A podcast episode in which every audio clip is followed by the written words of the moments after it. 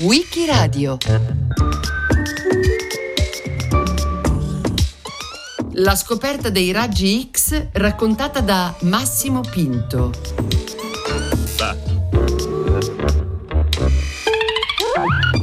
È l'8 novembre del 1895, è sera.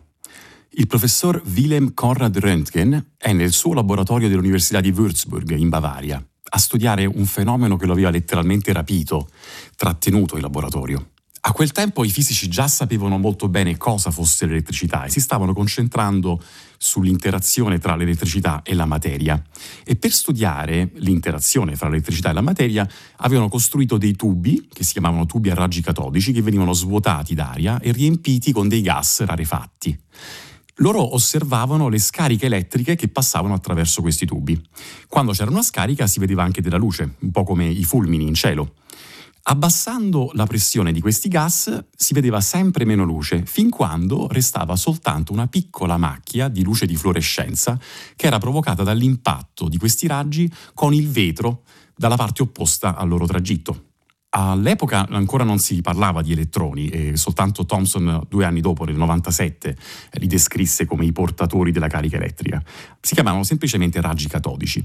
Si poteva osservare fluorescenza nel punto in cui il tubo veniva colpito dai raggi o al massimo pochi centimetri al di fuori di questo tubo, in aria, come aveva dimostrato Leonard. Ma Röntgen quella sera notò della fluorescenza provenire da un bancone che era più distante e che era troppo lontano per essere stato colpito dai raggi catodici. Röntgen stava vedendo qualcosa di nuovo, un fenomeno mai visto prima da nessun altro. Che cosa erano questi raggi e chi era il professor Röntgen?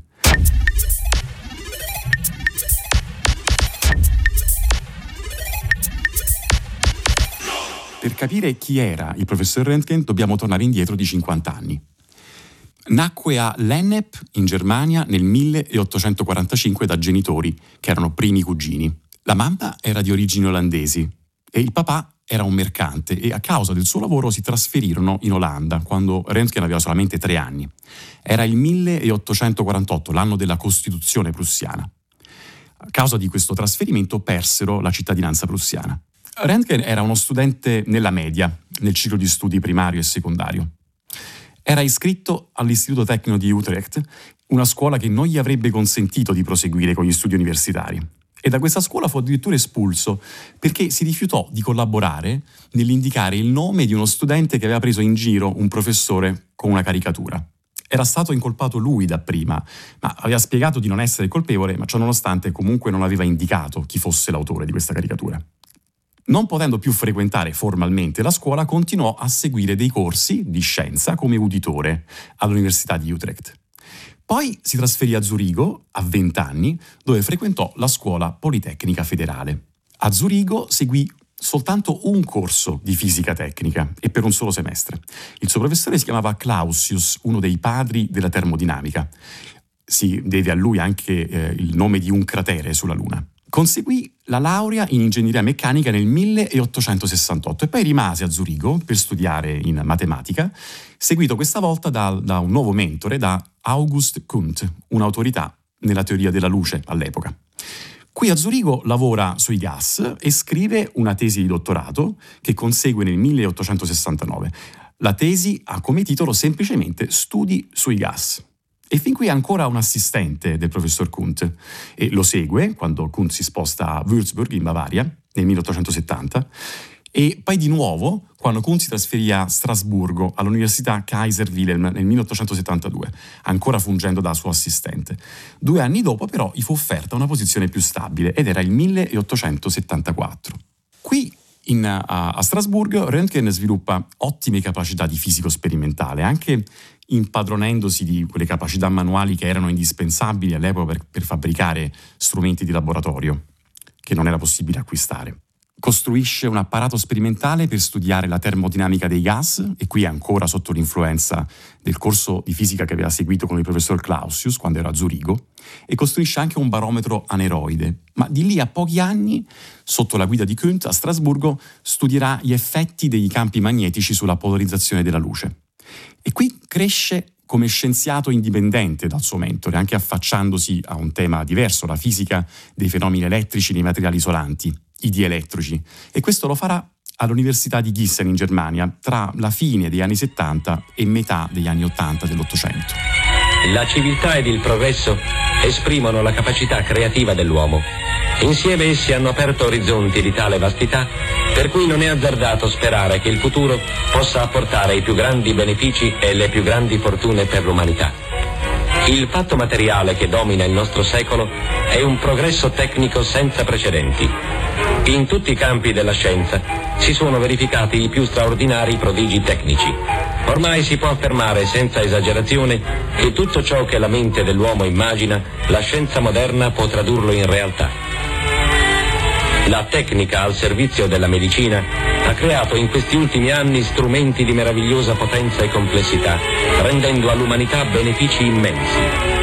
Röntgen ripete gli esperimenti molte volte, anche centinaia di volte, perché vuole escludere che un risultato sia dovuto al caso. La perseveranza gli ha permesso di raggiungere la comprensione di fenomeni rari ed elusivi che non arrivano al primo colpo. E qui ci vuole pazienza, metodo, rigore e anche resilienza, sapersi riprendere dai fallimenti. Röntgen dimostra anche che è consapevole del fatto che restare obiettivi è un elemento fondamentale per uno scienziato, che dovrebbe sempre fuggire dalla tentazione di dare giudizi soggettivi. Non dovrebbe a questo punto sorprendere il fatto che un ricercatore ormai così maturo abbia compiuto un salto per diventare anche una guida per altri accademici. Così nell'inverno, tra il 1893 e il 1894, e l'estate successiva, Röntgen diventa rettore dell'Università di Würzburg. E il giorno in cui si insedia, in questo suo nuovo ruolo, legge un bel passaggio di Athanasius Kircher, un gesuita tedesco vissuto nel Seicento. La natura rivela spesso le sue grandi meraviglie, perfino nelle cose meno evidenti, ma esse possono essere riconosciute solo da chi, con sagacia ed una mente creata per la ricerca, chiede consiglio all'esperienza, la madre di tutte le cose.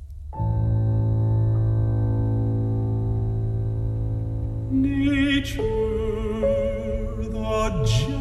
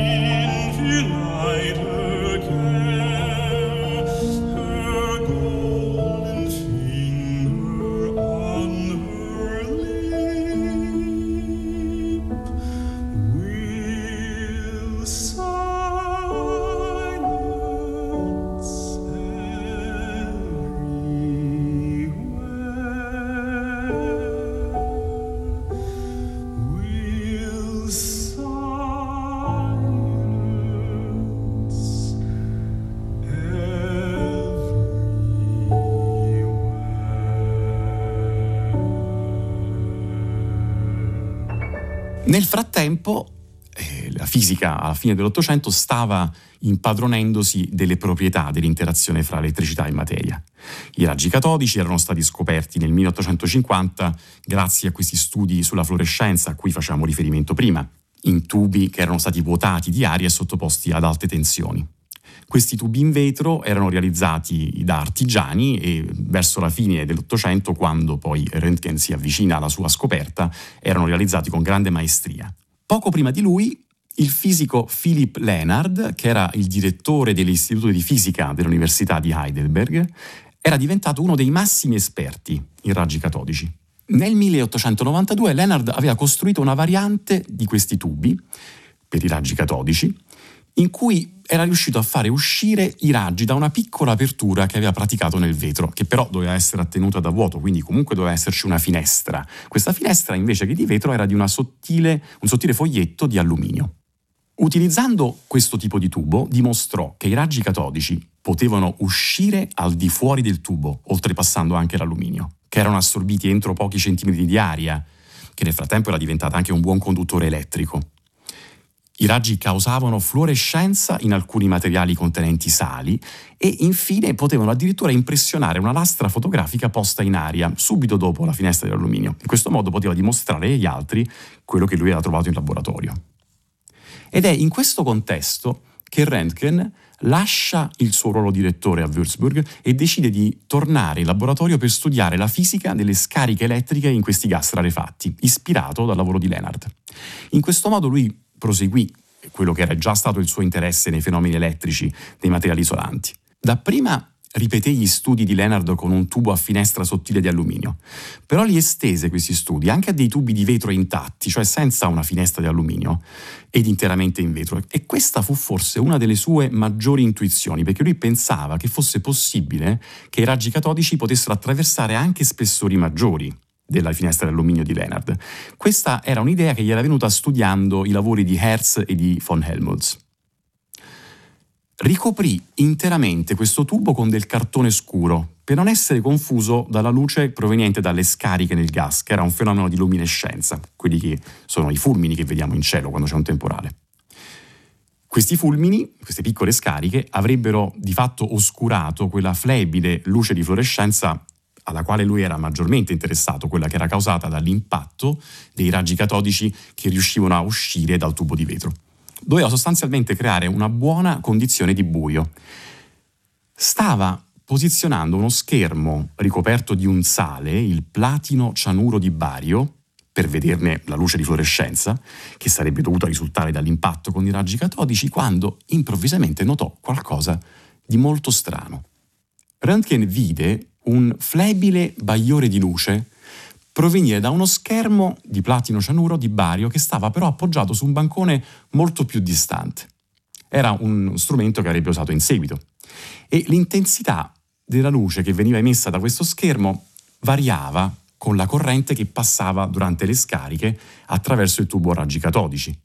E c'era proprio un nesso causale, causa-effetto tra questa luce che vedeva di fluorescenza e le scariche nel tubo. Però questo schermo era molto molto più distante dal tubo a raggi catodici e lui sapeva già dai lavori di Leonard che i raggi catodici non potevano attraversare più che pochi centimetri in aria prima di fermarsi. Non potendo trattarsi quindi di raggi catodici era evidente che c'era qualcosa di diverso, che poteva arrivare molto molto più lontano.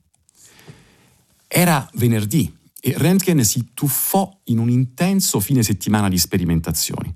Ripeté molte volte gli esperimenti e ne ampliò anche gli scopi, gli obiettivi. E riuscì alla fine di questo fine settimana a dimostrare alcune cose che sono rimaste ancora vere a distanza di oltre un secolo, che questi nuovi raggi attraversavano aria ma anche vetro, legno e anche molti metalli. E in particolare li si poteva arrestare utilizzando un metallo molto denso e pesante come il piombo. E soprattutto si comportavano come raggi nel senso che proiettavano ombre e definivano immagini come fanno i raggi di luce e questo suggeriva che si propagassero in linea retta. E tutto questo accadde nel giro di pochi minuti. Sebbene meno eccentriche, le scarpe moderne causano tuttavia numerose e fastidiose lesioni al piede. Ecco perché oggi la medicina si interessa sempre più della patologia varia e ricca del piede.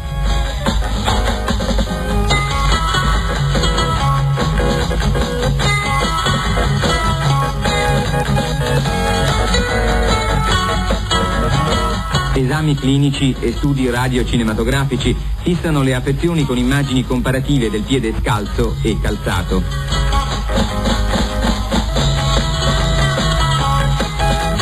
L'azione nefasta della scarpa a punta e del tacco alto si manifesta prima di tutto sull'antepiede, producendo la deviazione laterale del pollice e il piegamento delle dita a forma di martello.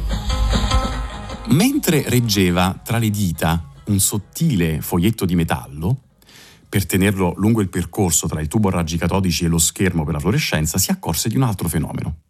Guardando sullo schermo, poté vedere non soltanto l'ombra del foglietto di metallo, ma anche un po' più debole il contorno delle sue stesse dita e al loro interno, appena un po' più scure, poté vedere addirittura l'ombra proiettata dalle sue ossa.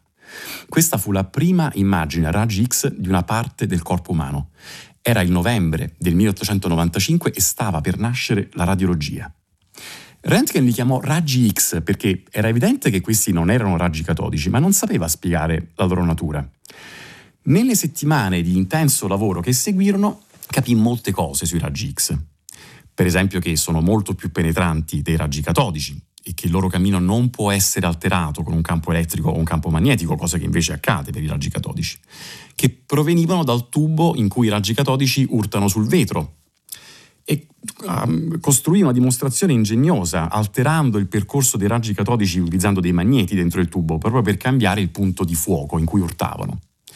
Scoprì anche che l'attenuazione dei raggi X, che poteva misurare attraverso l'intensità della luce trasmessa, attraverso diversi spessori, dipendeva dallo spessore del materiale, dalla densità e anche da qualcos'altro che però ancora non poteva descrivere perché si sapeva ancora molto poco sulla struttura atomica. Röntgen si pose anche molte altre domande sul comportamento dei raggi X e trovò molte risposte che sono ancora valide.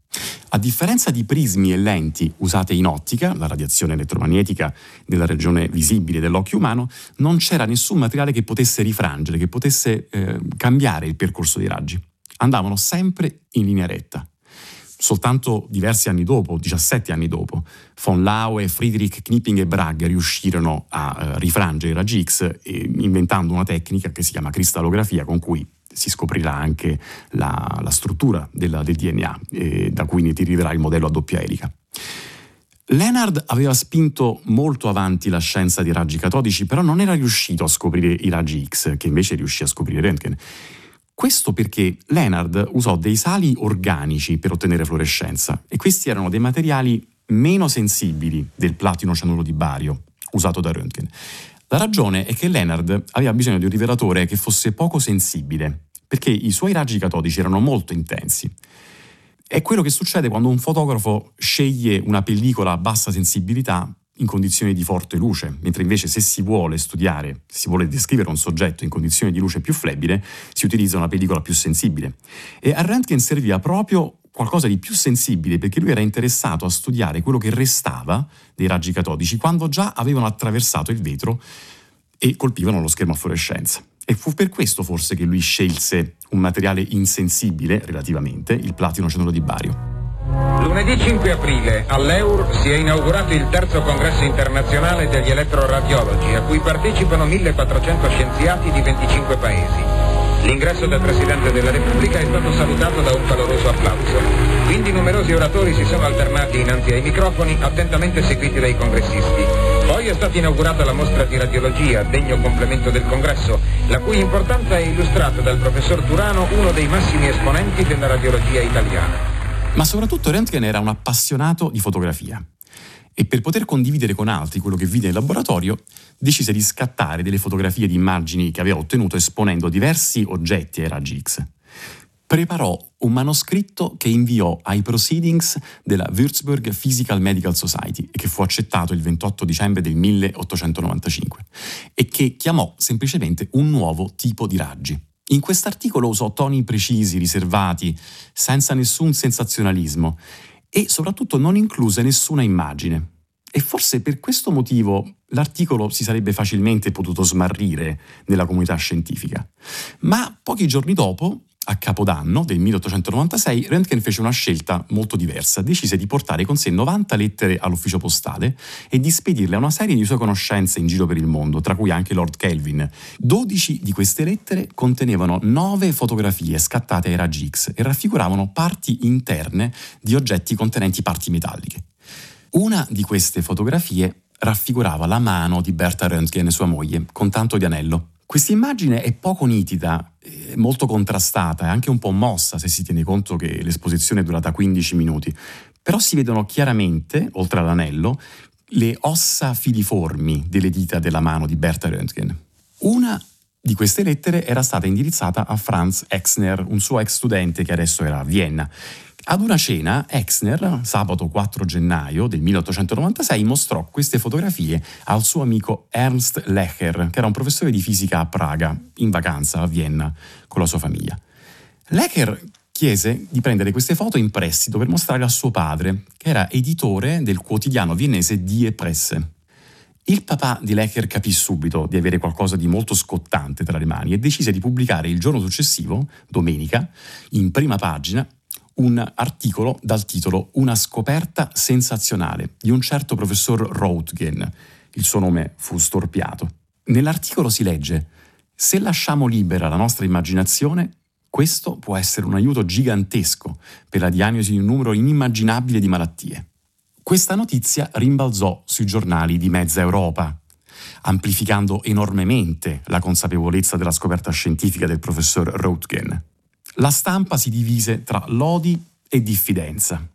In un articolo uscito sulla rivista L'Elettricista il 10 gennaio del 1896 si scriveva Esistono poche persone al mondo a cui potrebbe far piacere stare fermi per una posa fotografica di due ore per poi vedere ritratte solo le proprie ossa e gli anelli alle dita. Evidentemente si riferiva alla foto di Berta Röntgen e questa visione non riusciva ad andare oltre gli usi, le applicazioni al di là della fotografia. Però la rivista scientifica Lancet, poco dopo, sempre nel gennaio del 1896, azzardò già qualche primo uso in medicina, dicendo che se qualcuno confermasse indipendentemente quello che vediamo, L'idea di applicare questa scoperta alla pratica medica e chirurgica sarebbe appena un po' più che una mera speculazione. Nello stesso numero della stessa rivista c'era anche un po' più di ottimismo. L'opinione generale è che la nuova scoperta porterà una certa rivoluzione nei metodi per esaminare le parti interne del corpo umano. E crebbe in generale l'entusiasmo per questi nuovi raggi, che si chiamavano ancora raggi X. Uno scienziato belga, il dottor Von de Maele, ci dimostra come, mediante due speciali apparecchi da ripresa cinematografica abbinati alla capacità di penetrazione dei raggi X, sia possibile registrare le contrazioni di organi che praticamente sfuggono ai nostri attuali mezzi di investigazione, anche radiografici, perché la radiografia si vale di lastre statiche, mentre qui una serie di radiografie consecutive, raggiungendo frequenze anche di 16 immagini al secondo, mondo riesce a dare gli interessantissimi risultati che vedrete di grande importanza diagnostica. Ecco per esempio la possibilità di vedere il lavorio di riempimento della cavità di un rene. Questo è l'aspetto. Il primo febbraio 1896 il British Medical Journal scrisse L'applicazione di questa scoperta alla fotografia di strutture nascoste è abbastanza sensazionale da scatenare anche l'immaginazione delle persone meno istruite. E infatti così fu con pubblicità che si vedevano già da febbraio 1896 di biancheria intima a prova di raggi X realizzata specialmente per le donne più riservate.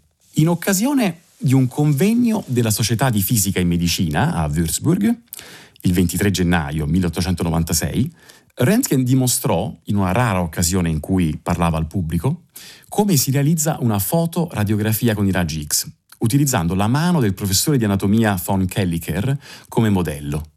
E fu proprio lui, von Kelliker, a battezzare i raggi X con i nomi di raggi Röntgen. E quel nome fu in uso per moltissimo tempo nel Novecento, in molte declinazioni che fanno riferimento alla, alla scienza di Röntgen, alla röntgenologia. L'apparato sperimentale usato da Röntgen era molto facilmente replicabile perché in quel periodo moltissimi stavano già studiando i, i, tubi a raggi catodici e quindi entro la fine del 1896 apparvero sulla stampa scientifica un, circa un migliaio di pubblicazioni sui raggi X. Un'officina di demolizione delle auto è la veramente fenomenale trattoria di Gaetano Priulla palermitano è il numero uno tra gli uomini struzzo. Dadi e bulloni hanno il vantaggio di essere ben conditi di grasso. In un ricco pasto non può mancare un buon bicchiere. Al centro diagnostico si vuole indagare l'eccezione. Sottoposto il Priul alla radiografia, i medici non credono ai propri occhi. Le massicce vivande si sistemano subito nell'apparato digerente del soggetto. Quel vitto è una necessità fisica per uno stomaco doppio del normale. Priula intanto si fa uno spuntino ed era fatale che anche la radiografia finisse così. La lastra è spalmata di emulsione, la cosiddetta gelatina. Beh, anche l'uomo struzzo ha diritto a qualche ghiottoneria. Alcune locandine umoristiche furono poi delle vere e proprie profezie, come una locandina in cui è ritratto un uomo in divisa intento ad ispezionare con un tubo a raggi X un baule. È quello che succede con le macchine radiogene che sono installate negli aeroporti. E I tubi a raggi X furono poi ulteriormente migliorati e ciò consentì di ottenere immagini in tempi sempre più brevi. Si scese a 20 secondi, poi a 4, fino poi alle istantanee del XXI secolo. Quanto agli usi dei raggi X in medicina, già nel febbraio del 1896 una radiografia individuò un proiettile nella gamba di un paziente che poi fu operato e la stessa immagine fu utilizzata in tribunale. E esplose letteralmente l'utilizzo della diagnostica radiologica in aiuto alla chirurgia. Per questo motivo, nel giro di pochi anni, la fama di Röntgen crebbe. Pochi anni dopo, una fondazione in Svezia aveva istituito una serie di premi per riconoscere in alcune discipline coloro che durante l'anno precedente più avessero contribuito al benessere dell'umanità. E proprio lui, Röntgen, ricevette il primo di questi premi, il premio Nobel per la fisica, nel 1901, e decise di donare l'intero ammontare del premio all'Università di Würzburg. Röntgen pubblicò soltanto tre manoscritti sui raggi X per poi dedicarsi ad argomenti scientifici diversi. Questo era nel suo carattere, era un uomo schivo, rifiutava la fama e soprattutto la ricchezza. Decise di non depositare nessun brevetto collegato ai raggi X, sia perché non era interessato alla ricchezza, sia anche perché non voleva che fosse posto alcun intralcio alla diffusione del loro utilizzo. Negli anni che seguirono le sue scoperte sui raggi X si dedicò anche alla fabbricazione di strumenti che potessero essere usati per rivelarne la presenza in modo quantitativo. E questi strumenti sono ancora quotidianamente utilizzati negli ospedali e negli studi di diagnostica per immagini in ogni parte del mondo. Philip Leonard vinse anche lui il premio Nobel per la fisica nel 1905 per le sue scoperte sui raggi catodici. Nel discorso che tenne, quando ricevette il premio, a Stoccolma, Leonard fu critico nei confronti di Röntgen, che a suo dire non gli riconobbe pubblicamente i meriti nella scoperta dei raggi X. Negli anni seguenti Leonard diventò anche un grande sostenitore del nazismo e la questione quindi diventò politica. I suoi sostenitori cercarono di sminuire il nome di Röntgen nella scoperta dei raggi X, avanzando invece l'ipotesi che fosse stato Leonard a meritare il primo premio Nobel al suo posto. Non è raro che dietro una grande scoperta come quella dei raggi X ci siano invidia e critiche. E questa è una pagina triste di questa storia, ma noi ricordiamo che tutto cominciò quella sera dell'8 novembre 1895 con il lavoro di un uomo schivo, umile, che non brevettò la sua scoperta e che andò a vincere la prima edizione del premio Nobel per la fisica della storia. Quest'uomo si chiamava Wilhelm Conrad Röntgen. La notte dell'8 novembre 1895, la prima radiografia della storia è eseguita dal fisico tedesco Wilhelm Conrad Röntgen, che ritrae la mano della moglie con l'anello nuziale. Massimo Pinto l'ha raccontato a Wikiradio a cura di Loredana Rotundo, con Marcello Anselmo, Antonella Borghi, Natascia Cerqueti e Roberta Vespa. Per riascoltare e scaricare il programma vai sul sito di Radio 3 o scarica l'app RaiPlay Radio.